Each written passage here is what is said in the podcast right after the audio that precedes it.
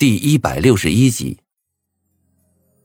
当下我提起精神，我知道我演技很差，但是我会努力改的。领导，您放心就是了。你演的很不错，比我之前见过的强多了。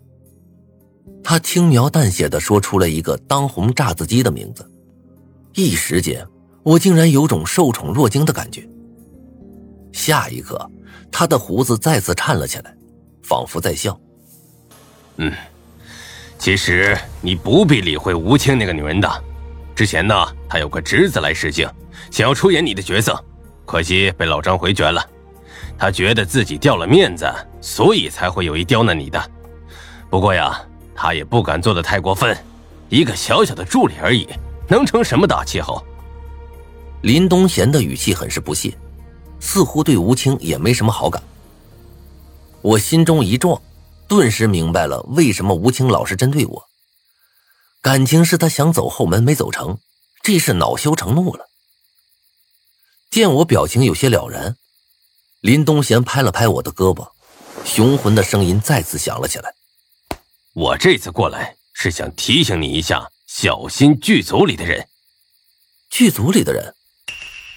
嗯。”没错。他看了一眼四周，确定没人后，压低了声音说：“其实啊，在来的过程中，剧组里死了一个人。”我心头一惊，赶忙问道：“怎么死的？”说是喝酒喝多了，心脏病犯了。但是之后我私下里去找过医生，医生说他是被毒死的。毒死的。我有些不敢置信的看着林东贤，一时间没有反应过来。既然有人死了，那为什么没报警啊？林东贤耸了耸肩，并没有回答这个问题，只是自顾自的说：“说实话，本来老张请我来拍这电影时，我是不同意的。我这个人生性比较懒，不想到处乱跑。最重要的是，《诡计》这部片子不急呀。为什么这么说？”嗯，其实《轨迹》这部片子之前曾经拍过，老张这是属于翻拍。不可能吧？如果之前拍过的话，我怎么能不知道呢？林东贤深深的看了我一眼，低声说道：“你当然不知道了，因为拍那部电影的人都死了。”什么？我被这个消息震惊的说不出话来。林东贤点上一根烟，语气中带着一丝恐惧。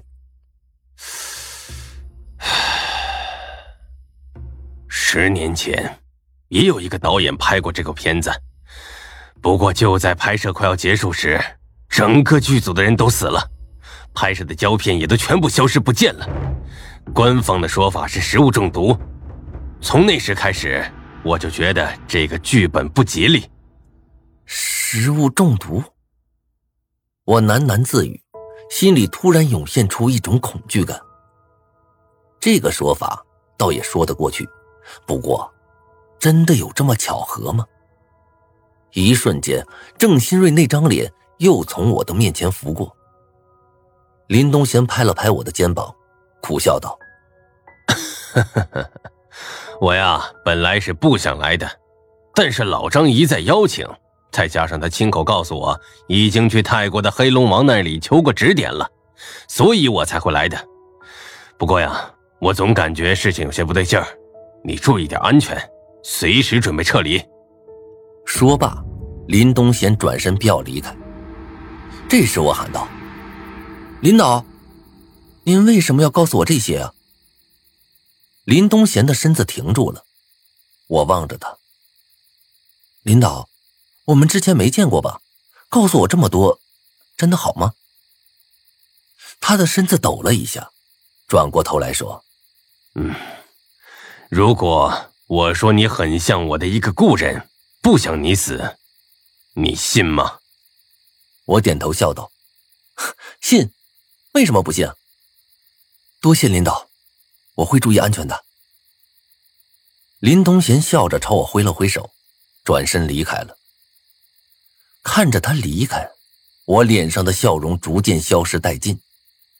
信，信你妹呀！林东贤说剧组里死了一个人，我并不知道真假，但可想而知，这件事儿并没有引起多大的轰动，不然剧组里的人恐怕会少一半。就算来的话，他们的脸上也绝不会像现在一样风淡云轻。此事暂且不论真假，不过我觉得这件事儿应该很有可能是真的，因为这种事情。随便找个剧组里的人问问便知，他没必要骗我。但是让我纳闷的是，他为什么要告诉我这件事啊？先是告诉我剧组里死了人，然后又和我说十年前拍摄这部电影的剧组全都死了个干净，摆明一副吓唬我的样子。难道说他和吴青一样，也想把自己的后辈拉进剧组当主角？我这般想着，走回了宿舍。因为拍摄场地就是我们学校的缘故，所以我的住宿啊还是安排到了原先的寝室。宿舍里还是六个舍友。待我推开宿舍门的时候，他们还没睡，一个床位上亮着一台手机。见我回来，张胖子问道：“名字，张二谋跟你说什么了？没什么，就劝我好好演戏，好好跟他混。”将来当个影帝也是指日可待。我大言不惭的和张胖子侃着大山。宿舍里其他人见我们聊得兴起，也忍不住加入进来。一时间，气氛逐渐热烈起来。说起来啊，我来了二中也将近两个月了，班里人大部分可以叫出名字，但是熟悉的却还是宿舍这几个。当下。我们一伙年轻人一直聊到了十一点，这才感觉困意袭来，想要睡觉了。一个哈欠袭来，宿舍里的哈欠顿时连成了一片。瞌睡这东西，当真会是传染的。我终于忍不住打了个哈欠，准备去洗漱间洗把脸睡觉。此刻已经接近午夜，洗漱间里空荡荡的。只有惨白色的地板砖反射着光，看上去有点瘆人。我打开水龙头，抹了两把脸，刚准备离开，就在我抬起头的那一刹那，我却忽然愣住了。镜子里，我的身后还有一个人，一个穿着红裙子的女人。虽然被我身子挡住了大部分，但是那双红色的鞋子我确实看得清清楚楚，裙子也露出来一小半。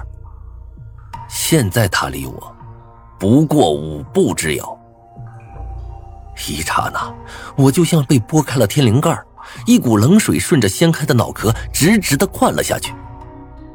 我站在原地，直勾勾的盯着镜子，一动也不敢动。